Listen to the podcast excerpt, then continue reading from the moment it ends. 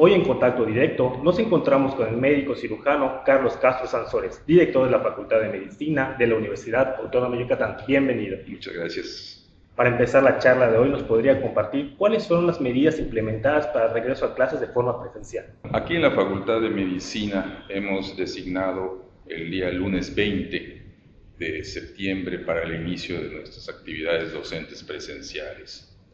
Estas actividades las vamos a iniciar de una manera gradual, escalonada, en grupos reducidos, en horarios establecidos perfectamente bien y con un protocolo que hemos elaborado pues, a lo largo de estas últimas semanas para tratar de garantizar dentro del marco de lo posible un regreso lo más seguro para nuestros estudiantes. En ese sentido hemos destinado que el aforo que vaya a tener eh, en toda la infraestructura de nuestra facultad no debe rebasar el 30% de manera inicial. Conforme los jóvenes vayan siendo vacunados y vayan alcanzando su vacunación completa, pues el aforo lo iremos incrementando paulatinamente. También hemos diseñado en nuestras aulas una estrategia para calcular el número de alumnos que puedan ingresar y no van a ingresar más allá en un área como esta, por ejemplo, eh, un número que hemos definido en los metros cuadrados del espacio entre un factor de 3.5 y ese resultado es el número de gente que puede entrar al aula con una distancia evidentemente que todos ya conocemos. También es voluntario el regreso. Los alumnos han sido debidamente informados de que es voluntario pueden, se van a ofertar una serie de asignaturas y de esas asignaturas eh, que se están ofertando, pues quienes decidan acudir presencialmente tienen que hacer un registro, tienen que pasar un filtro previo, en fin, todo un protocolo que existe muy, muy amplio y con el cual pues estaremos aquí trabajando de manera puntual. ¿Cuántos jóvenes esperamos aproximadamente? La Facultad de Medicina a nivel licenciatura, de sus tres licenciaturas, tiene una, matrícula de 1.338 estudiantes. Nosotros estamos eh, estimando, suponiendo que todos los chicos se inscriban para venir a los cursos presenciales en la modalidad que ya hemos establecido, estamos estimando que en las cuatro aulas que hemos eh, destinado y en los tres turnos que se han asignado para clases, vengan diariamente a clase alrededor de 180 alumnos pero nunca los 180 van a estar al mismo tiempo. ¿De acuerdo? Lo máximo que llegará a estar serán 60 al mismo tiempo. ¿Ok? Con ello, pues estamos tratando de eh, implementar este protocolo en el que la asistencia sea reducida de un inicio, ¿sí? Y, e iremos valorando paulatinamente si este aforo se puede ir incrementando. Pero de entrada podemos decir que diario van a acudir 180 alumnos de 1.338 que tenemos. De una forma escalonada para evitar esto. De una forma escalonada. ¿Qué materias dio prioridad en, esta, en este regreso? Nosotros tenemos tres licenciaturas, como ya mencioné, y la indicación que le dimos a los coordinadores de licenciaturas, a los coordinadores de año, coordinadores de área, es que prioricemos las asignaturas que son fundamentales en la formación profesional de los jóvenes.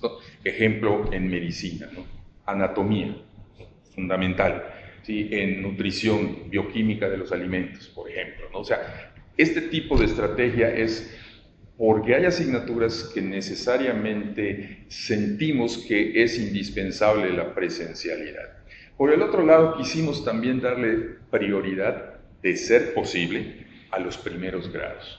¿Por qué? Pues porque ya llevamos una generación que, que no conoce su facultad. Sí. Entonces, otra indicación fue esa, ¿no? priorizar en la medida de lo posible a los primeros grados que pudieran venir, aunque sea en grupos reducidos y unos cuantos, a conocer su, su facultad. Y finalmente, los grados avanzados. Los grados avanzados no han tenido las prácticas clínicas necesarias para ingresar al internado, al servicio social, a las prácticas profesionales. Esos últimos grados vamos a implementar en ellos a partir del mes de octubre una serie de talleres en nuestros laboratorios de simulación, nuestro laboratorio de dietología, en nuestro laboratorio de, este, de, mecánica, en el caso de rehabilitación, para que este, esos chicos vengan a hacer sus prácticas. ¿Y cómo se prepara la facultad en los espacios? La medida, como ya me mencionó, que se hizo una fórmula para poder hacer los espacios, ¿qué otras medidas se están tomando? Además de todas las medidas de sanitización, compra de químicos, sanitizantes, gel, todo eso, ¿no? En nuestro protocolo se basa en tres filtros. El primer filtro hemos creado con nuestro departamento de tecnologías, una herramienta en la red en la que el joven entra desde nuestro sitio web y responde un cuestionario de autoevaluación COVID. El sistema está programado para que si detecta algún posible riesgo de que esa persona tuviera la infección por COVID, no le genera un código de acceso que debe presentar al día siguiente cuando llegue a la facultad. Si no detectan ninguna señal de riesgo, te genera un código, un ticket que te envía a tu correo electrónico.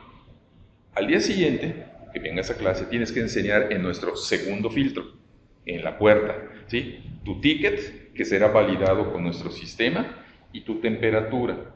Si tu temperatura es menor de 37 y medio y tu ticket es validado, adelante. Subes a tu aula, que además va a estar perfectamente señalizado y disponible dónde debes subir, cómo debes bajar, en qué turno debes bajar, etcétera, etcétera.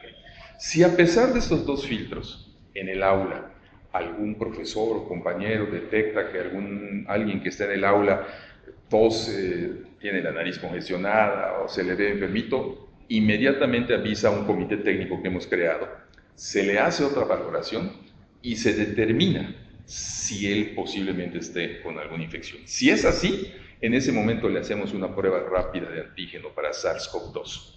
Si la prueba es negativa, no pasó nada, regrésate a tu aula, a lo mejor es una alergia, qué sé yo, pero no es COVID. Si sale positiva la prueba, a esa persona se le envía o se le canaliza al servicio médico que corresponda y se va a su casa a cuarentena o el tiempo que el médico determine que debe estar en casa. El grupo donde se encontraba ese chico también se va a ir a cuarentena bajo vigilancia epidemiológica. El salón se sanitiza y se cierra por 12 horas. Entonces, hay estas tres filtros, tres medidas con lo cual tratamos de tener la mejor disposición para que los riesgos sean mínimos. Continuamos con el director de la Facultad de Medicina, Carlos Castro Santor. Estamos hablando sobre el regreso a las aulas de esta facultad. Hablábamos hace un rato de estas aulas, cuántas van a ser, son aulas híbridas, cómo se van a manejar. Sí, nosotros hemos eh, implementado un modelo de aula híbrida en la cual la mitad de un grupo asiste y la otra mitad del grupo se queda en casa tomando clase de manera sincrónica, esto quiere decir al mismo tiempo. Para ello, la Facultad de Medicina ha adquirido una serie de equipos que permiten al profesor dar la clase y simultáneamente los alumnos en casa la están viendo prácticamente igual que como la estás viendo dentro del aula. El sistema permite que si el profesor camina hacia un lado, la cámara lo siga, aísla la voz del profesor, porque ya ves, los ruidos externos a veces empiezan a oír cosas que no deben, ¿verdad? Entonces, aísla la voz del profesor. Si el profesor está mostrando algún material, alguna cosa a un lado de él, puede darle un clic al control y la cámara autoafoca hacia lo que quiere mostrar el profesor y luego vuelve con el profesor. Solamente transmite voz humana, o sea, los ruidos ajenos a una voz humana están bloqueados. ¿sí? Y bueno, nosotros hicimos un pilotaje hace un par de semanas y la opinión de nuestros jóvenes, que es la más importante, quedaron verdaderamente satisfechos, muy satisfechos con este modelo, ¿verdad? Eh, encantados, diría yo, este, de este modelo.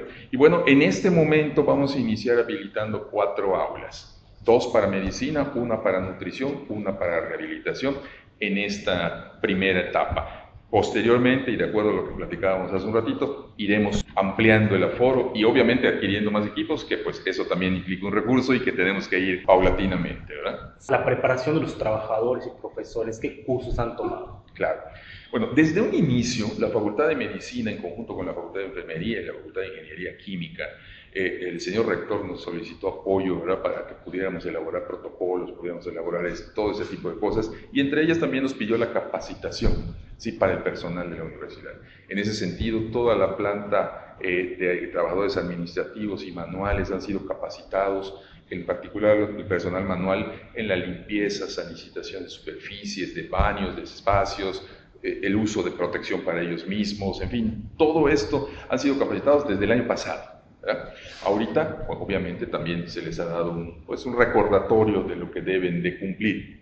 El personal administrativo, la dirección de la facultad se ha reunido por grupos, ¿sí? o personal administrativo, profesores de las tres licenciaturas, para mostrar y capacitar en talleres de hora y media aproximadamente cuál va a ser este proceso, cuál es nuestro papel de cada uno de nosotros en este proceso y que conozcamos ¿sí? las medidas que la facultad ha implementado. Toda la planta ha sido capacitada. Por último, los profesores que vamos a las aulas híbridas. El, ¿qué? Creo que el lunes pasado, o hoy es que viernes. Bueno, la semana pasada capacitamos a los profesores que van a estar directamente dando clases dando clases en la modalidad híbrida. ¿no? Fueron capacitados en este primer inicio 22 profesores, que son los que van a iniciar este modelo. Todos recibieron capacitación de nuestro centro de tecnologías y del proveedor, el que nos vendió los, los equipos. ¿verdad? Y bueno, en términos generales podemos decir que todos, todos estamos listos y ansiosos ¿verdad? de que llegue el lunes. Y vamos a, a darle seguimiento, por supuesto que también. Bueno, doctor, ¿usted nos puede dar un mensaje a toda la comunidad de la Facultad de Medicina de la UAS? Para la Facultad de Medicina, la salud de nuestros estudiantes, de nuestro personal administrativo y manual, así como de nuestros académicos, es una prioridad. Por ello pueden tener la certeza de que todas las medidas, protocolos, manuales operativos, capacitación que se ha realizado, ha sido siempre pensando en tratar de brindarles la mayor seguridad a toda nuestra comunidad. Los alumnos con quienes acabo de tener una reunión, les acabo de señalar lo mismo. Su seguridad, su salud son una prioridad y por ello la Facultad de Medicina está lista, preparada para recibirlos. Pues muchas gracias, regresemos su espacio y su tiempo para visitarnos hoy. Esta es su casa, gracias.